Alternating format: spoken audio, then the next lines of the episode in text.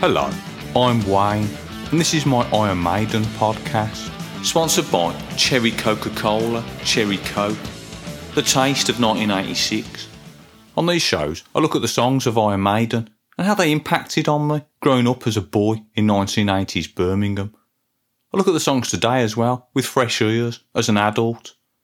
This week, I'm looking at the album Somewhere in Time as a special bonus show. I've already done the eight songs as separate episodes, so you might want to listen to those first. But if you've just jumped here, then this is sort of a summary of the album as a whole. Last week, I looked at the song Alexander the Great, which was the final track on the album. I had some comments on it. Firstly, you may have noticed that I put online the clip of Torvill and Dean ice skating to the song Alexander the Great. Now, I explained this in the episode because the drumming in the intro was very similar to Ravel's Bolero, which was the orchestral piece that Torvill and Dean danced to in the Winter Olympics in 1984. I put this online on Twitter and Ko-Fi and maybe some other places. I thought people might marvel at my video editing skills and say, yeah, they do go well together, Wayne. That's a very good observation. But instead, I had some people moaning about it. Some people said, Torvill and Dean's performance was in 1984 and Alexander the Great was released in 1986, so how can this be right? This is stupid. I didn't claim that Torvill and Dean danced to Alexander the Great in the ice skating Olympics. I mean the Winter Olympics in 1984. I didn't say this. I said, here we are. Here's a clip of some ice skating from 1984 with Alexander the Great on it. We can do this now. We can add music to video footage. We've got the tools to do it. But clearly people don't seem to understand this. I wonder if there's other outrage like this across the internet. I think I once saw a clip of Neil Armstrong on the moon. And then in the background was the police, the song by the police, walking on the moon. And this came out 10 years later. Maybe I should write them a letter because this is impossible. That can't happen. Maybe I should write to Iron Maiden because their Number of the Beast video contains a film clip from the 1930s. And this is a song in the 1980s, so how can that be? Oh, maybe I'll complain about that. Even though I've received these comments, I haven't taken it to heart and got wound up about it much. Because you do get criticism and comments like this, don't you? But uh, yeah, I wasn't trying to claim this as a fact that Torvill and Dean danced to Iron Maiden. It's not a fact like Iron Maiden being on the Muppet Show. It's just me creating a video. Um, so yeah, I apologise if anyone was confused by it, but I did explain it. I thought it was obvious. Anyway, moving on. Let's look at the album, and uh, yeah, it's good out. Oh, mate. that that yeah, it came out in 1986, but you know this. It's got eight songs on it, but you know this. I don't want to bother. Maybe I should give people the facts. Anyway, yeah. As you've probably established from the eight songs I've covered so far, and the title of the album, there's a lot of songs with a theme of time in it. But even though there's a lot of songs about the concept of time, it isn't a concept album. So this is confusing. A concept album is more like when there's a story that links the songs. So while there's a theme that links the songs, there isn't a story. You can't say that Alexander the Great is linked to Adrian Smith in a plane looking down on a sea of madness. So all these songs have got the theme of time, but they're not linked in this way. I think from the start it's a great album, caught somewhere in time, a brilliant opener, possibly the best so far, the 1980s. And this sounds strange. I think that it's just the right tone for the album. It's got this futuristic sound, and uh, I mentioned the the image of Iron Maiden over the last few albums, where you see the pictures of them, and that, that reflects the mood and the, the tone of the period and the album. So whether it's Meat and Gravy on uh, the Piece of Mind album, whether eating a roast dinner, or like the sandy Egyptian theme of Powerslave, those those are right for the album. And I think this this song is right for the Somewhere in Time theme. Yeah, I think it's a better opener than Where Eagles Dare. But strangely, I don't think it's a better song. That's a very strange comment, and that's what Iron Maiden can do to you. They can sort of put all your values and, and ideas into chaos. How can that be? I wonder if Caught Somewhere in Time is perfect for this album because we're used to it and it seems right there, because we've heard it so many times. That's another thought for you. We're introduced to this new sound for Iron Maiden, which is guitar synths, and looked at this in the song episode. I believe that reaction at the time was quite mixed, but I was too young to know about it. You know, some fans were upset and disappointed that they'd gone this way. But uh, because I was so young to have an opinion, this may have been good because I loved it just because it was Iron Maiden. Uh, I'd like to have that sort of innocent approach today, uh, the simplicity in making choices. But I understand that die-hard fans uh, would have been more upset and maybe influenced by other factors, like maybe a, a wider awareness of the musical landscape around them. Being nine years old, I didn't appreciate all this. Heavy metal itself was changing. The whole new wave of British heavy metal scene, that's six years old now.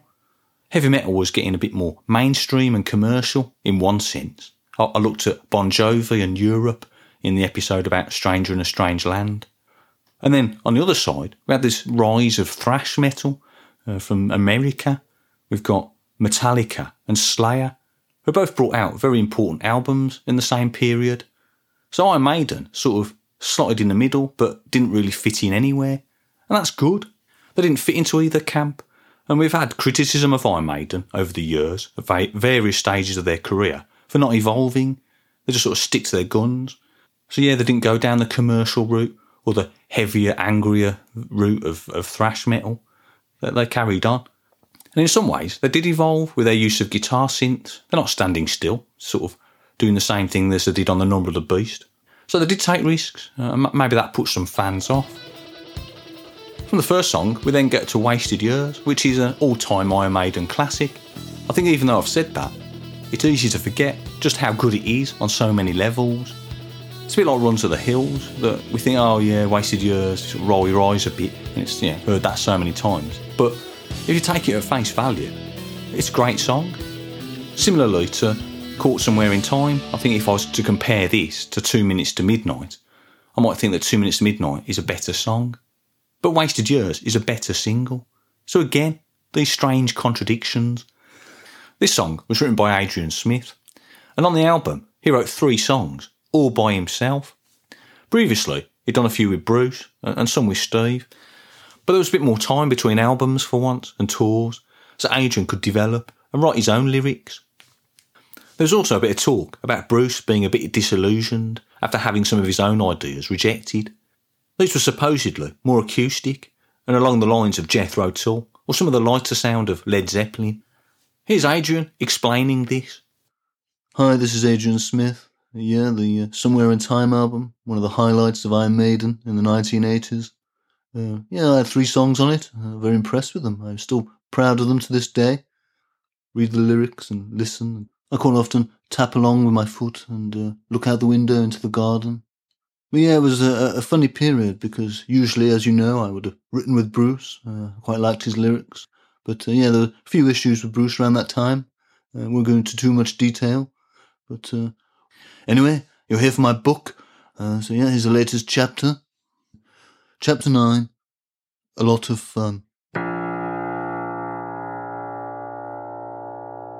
It was a bright Saturday morning, and Officer Riggs was waiting by the bandstand for his son. He was carrying a large holdall. The church bell struck nine, and he wondered where the head was. He wondered what he should call the head now. He didn't think he should call his own son the head. He looked at the notes in his jotter. Ah, yes, he had written down, ask him what his name is, on a big list of items that he intended to say and do during this meeting. He had made this list from watching other fathers and sons in the village, and had gone to the library to read a book about being a good daddy. He didn't get the book out of the library in case Mr. Wilfort, the librarian, asked questions, so he just made notes instead. He didn't want to be reading from a notebook while spending time with his son so he tried to remember the list of tips in his mind. He hummed a little tune. Hold hands, give hugs, fly a kite, read books, ask him his name. As he got to this part, he saw the head approaching over the hill.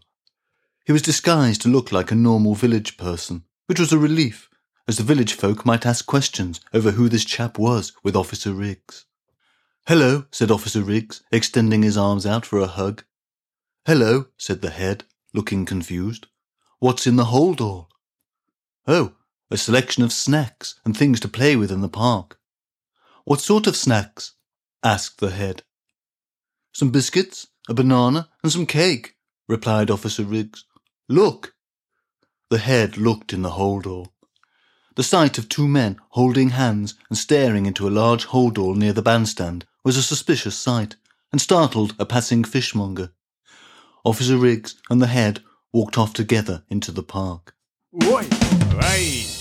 Officer Riggs was enjoying watching the head running round the park, flying a kite, and felt very proud and happy.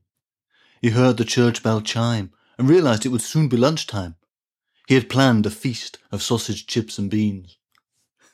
Before they left the park, he realized that he had a lot of questions still to ask the head, but he was worried he may come across as being a policeman rather than being a father.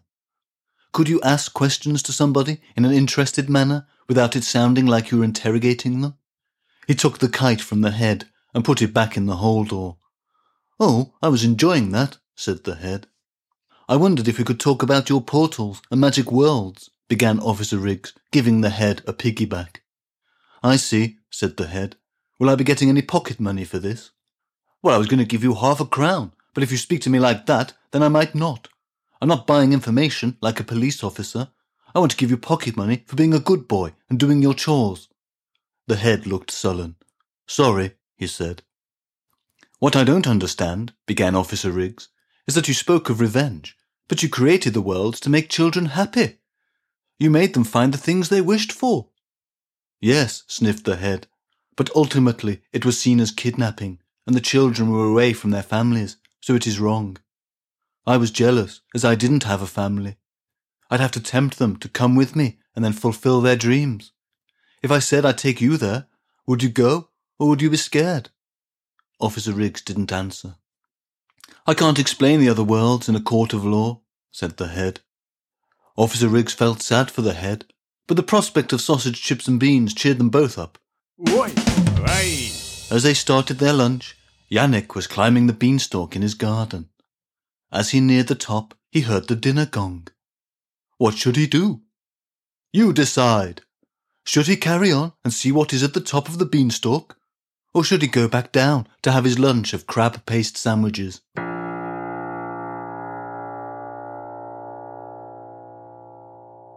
The good thing about this album, and there are many good things, but one thing in particular that pleases me, is it's a symmetrical album. There's four songs on each side.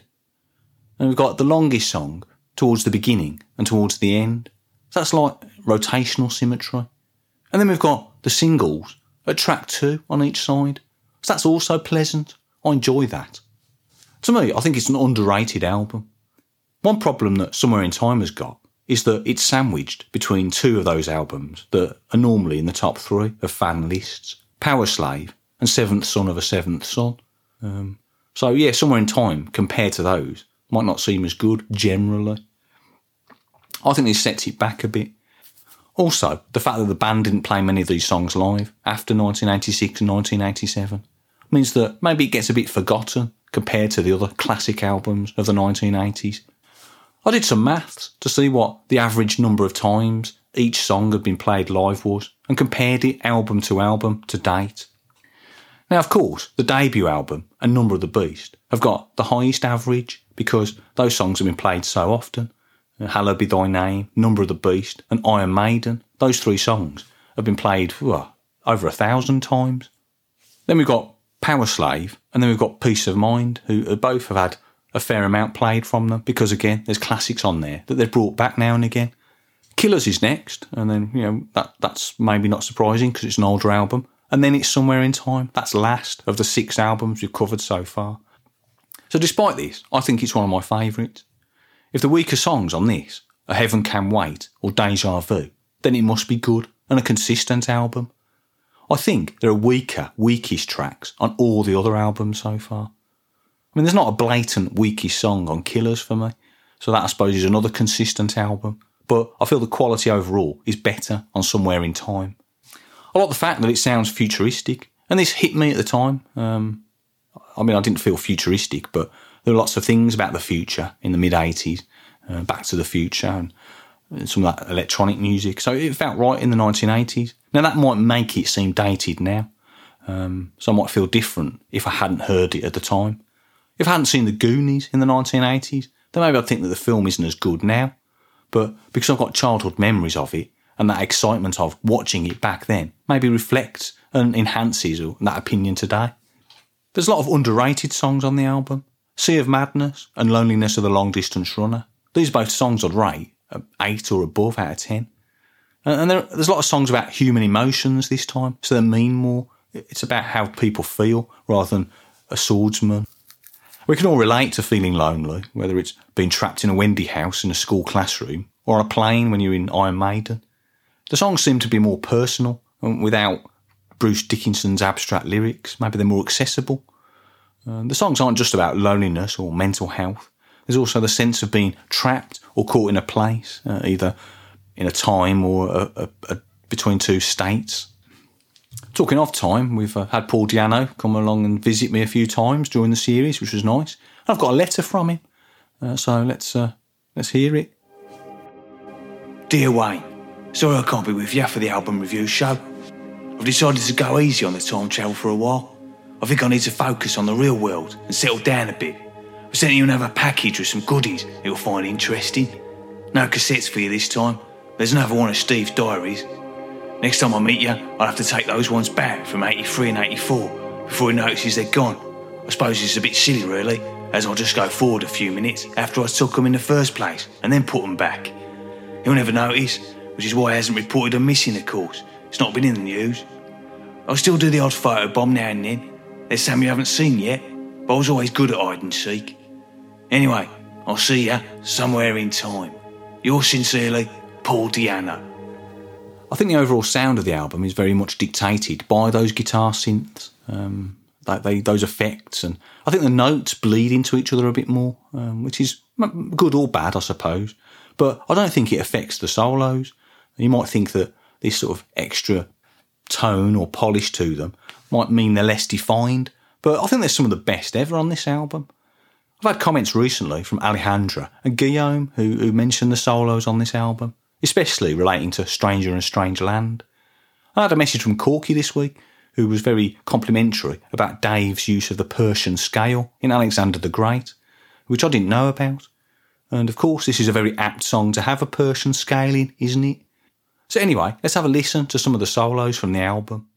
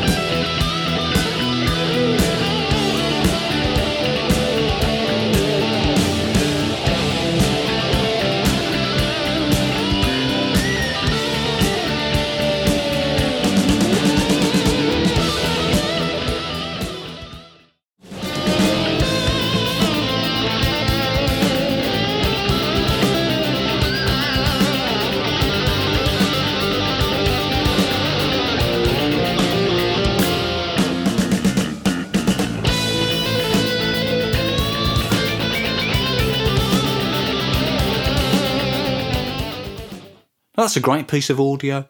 Uh, I probably should have told you to go to the toilet before that passage occurred. Um, so if you found that it's made you wet yourself with excitement, then uh, I'd say don't worry, you're probably not alone. I've mentioned before that I saw this tour in 1986 at the Birmingham Odeon. It was Halloween, and uh, most people would like to see more footage from this because it wasn't recorded. Um, they've had so many live albums since, and uh, not much on this one. Very, very rare. There's even a photograph. Uh, it was probably well known for having the inflatable Eddie, which perhaps wasn't that good in hindsight, um, even though the artwork and the stage set was excellent. It was called the Somewhere On Tour. Tour, although it only had one tour. It was just called the Somewhere On Tour when it was written down. Um, I wonder how they came up with that name.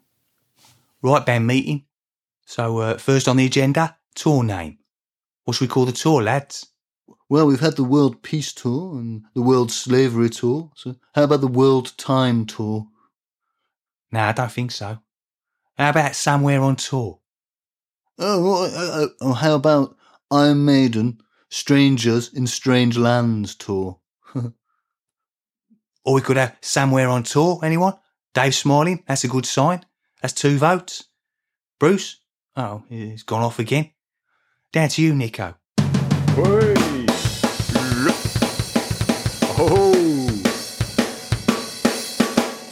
There you go. That settles it. Somewhere on tour. Yeah. I mentioned the artwork and the scene on stage, and this, of course, was based on the album cover by Derek Riggs. It's probably one of the most iconic sleeves of, of the 80s, but I think I've said that on at least four other album covers. So you probably think this is just sort of diluting the message, but what I'm saying is most of Iron Maiden's covers from the 1980s are iconic, and you'd probably want to own most of them on a t-shirt. This one is set in the future, and there's a lot of influence from science fiction films. There's Blade Runner, there's, there's Star Trek, there's Doctor Who, all sorts of things. Eddie's like a cyborg, and in the background, you could go through it, and on nearly every few centimetres, there's a reference to an Iron Maiden song or thing that, that's happened to them in the past. I'm not going to list all of them because it, has been done before and it's online. But uh, yeah, it's like a little puzzle, if you like. See how many you can find. My favourite was always the, the clock that said 23.58, which was two minutes to midnight, of course. Sometimes you look at it and there might be a new detail that you find. So it, it's sort of often rewarding to go back and look at it and, and discover new things. On the inner sleeve, Derek Riggs is mentioned, but he's got the nickname Master of the Universe. I'm not sure why this is. Maybe he could do a good Skeletor impression, or maybe he danced like a He-Man figure during one of the songs. It's been quite a strange series. Um, we had Paul Di'Anno turning up, as I've said. He, he knocked things off track. He confused me a bit, and others. And then Trevor didn't answer the phone in one episode. Um, incidentally, I had a tweet from Major Digby Dawlish, who says that we love Pterodactyl Mark. Uh, I'm not sure how many people are in this we in his tweet. Uh, for me, his name still conjures up deadly deeds and a bad taste in the mouth. I think the fact he was eating crisps on a podcast isn't something to be proud of. On that note, though, we never found out what Trevor felt about Sea of Madness. But let's find out what he thought overall about the album. Hi, Wayne. Hi, Trevor. How you doing? Yeah, I'm good. It's the album review show. Yeah, I know. I've been doing it for the last 20 minutes. Oh, yeah, well, obviously. But I was telling you so. You know, I've done my research. I don't think it's much research, is it, to say that you know what show it is? That's just common sense. We did Alexander the Great last week. We even spoke about this.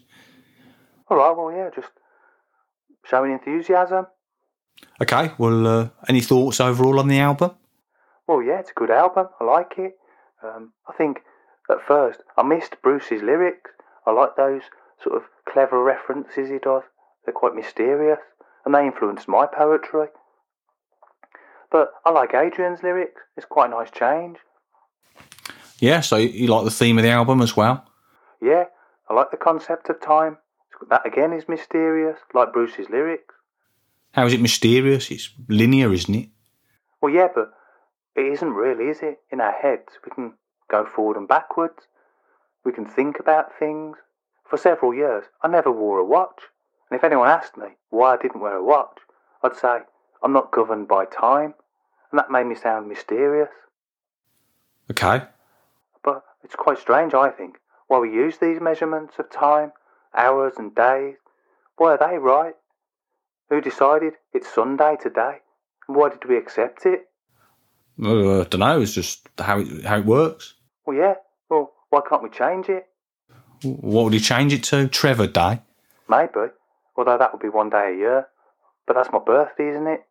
When I get cake and presents. Yeah, well, that's it. The songs are all about time, whether it's uh, looking back in wasted years or uh, contemplating death or, or ancient history with Alexander the Great. Yeah, it's good. I think at the time I wasn't nostalgic because I was too young, but now I am when I hear the album and generally in life. I think it was Henri Bergson who said, The present is the past devouring the future. Who? Henry Bergson? Didn't he play for Celtic? No, he was a French philosopher in the 18th century. He's talking about the dangers of memory overtaking us and affecting the now. It's a bit like you, always talking about school. I don't always talk about school. I only talk about it on this podcast, so people have got a context. And that's th- part of the whole thing, isn't it? Anyway, we're going to get your comments about Sea of Madness because we missed out on that that, that time. We ended up with some simpleton eating crisps. That's not very nice. Okay. We've had several complaints about how you treat your guests. Anyway, I don't. I'm not going to talk about that. I'll mention it in my top three, maybe. Oh, okay. Any other comments? Uh, the artwork? Well, yeah, it's good, isn't it? But I can't see me adding anything to what's already been said about it. It's it, everyone likes it. Everyone knows what to look for. I'm not going to say anything new, is there? There's not. There's not like a hidden Subbuteo player or, or anything like that. It's just good. Probably should have been gatefold. I think I'd have liked that. Yeah, that would have been a good one to have gatefold rather than piece of mind. But uh, yeah, anyway. Right, so let's do the top three. Are you going to ask me three questions? No, and I'm not, you're not doing a poem either. That doesn't happen. Album review shows are always different. Oh, Well, you you can have the three questions as you what's your number three, what's your number two, and what's your number one song when you do your top three. They're my three questions, disguised as your top three. that's cheating. It's not cheating. It's just the, the structure of the show. All right. Anyway, before we do that, can I just say that you're going to do your three and then I'll do my three? Yeah, that's obviously what I do. That always happens. Don't know why there's so much confusion about it. Keep keep going on. Right, okay. Anyway, number three, Sea of Madness for me. Uh, now this is really difficult because the number three on, in my top three could have been any one of four songs. And I picked of Madness because it's got this sort of harder energy to it. It's got this sort of really heavy riff at the beginning. And yeah, you can feel the, the frustration and the, and the sort of complexity in the mind. And then later on, you've got this almost delicate commercial passage when it all slows down. And I think it's a really good blend. I think it's got a good dynamic. I don't know if that's a word to describe it. It sounds right. And uh, yeah, I think it's underrated, so I'm going to put it at number three. Number two. Number two is Alexander the Great. Um, again, epic song. Um, Trevor mentioned last week it might not be as good as previous epic. Maybe that's right, but this is good in its own right. And that middle passage is the best thing they've done since Powerslave, which sounds silly because that's the last album. But I meant the song, uh, if I was doing all the songs in order. Um, yeah, excellent. Um, and it's got a bit of history as well. Yeah, maybe the lyrics could be better. I did criticise them a little, but the song itself, yeah, great. Number one. It's the opening track, Caught Somewhere in Time. I think this is really good, and again, I didn't appreciate how good it is. In the context of the album, it's excellent, but if you listen to it on its own, it also stands up. And uh, if I was going to do a top 10 of the 80s, of the songs so far, I might, this might trouble it. That's quite controversial. Or maybe, maybe it isn't. Right, over to you, Trevor. Right, can I do some sound effects? Well, yeah, you say this, and you normally do, and then you normally give up halfway through, and people aren't that excited by them. All right, well, I'll just get on with it then. Number three. Number three. Number three. Number three. Number three. Number three. Oh, come on, how long does this go on for? Don't interrupt. Don't want to do it again. No. Okay, number three. Stranger in a Strange Land. It's great. Really great groove at the beginning. Uh, sort of stomp about the living room and uh, got told off once because I was stomping so hard. An ornament fell off the mantelpiece. It was alright. It was only a Beatrix Potter one. But uh, my mum wasn't happy. And uh, I, mended it in my shed with glue so I didn't get sent to my room. So it was quite nice. and then I could go back and listen to it again. But I put the ornament on the floor, so it didn't matter when I stomped about a bit. Right, okay. We, you're talking about this this memory of of ornaments. What, what about the song? Well, I'm just showing you how I feel about it. All you did was just general summary. I'm telling you how it makes me feel. These are sort of deeper meanings. That's what people want. They don't want the basics.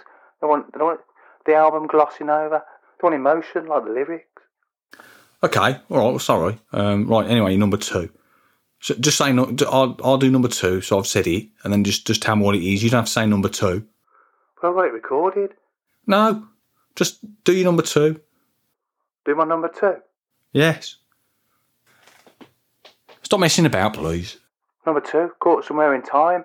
Yeah, I agree with you, Wayne. It's a good song. M- not my number one, but I think it's underappreciated.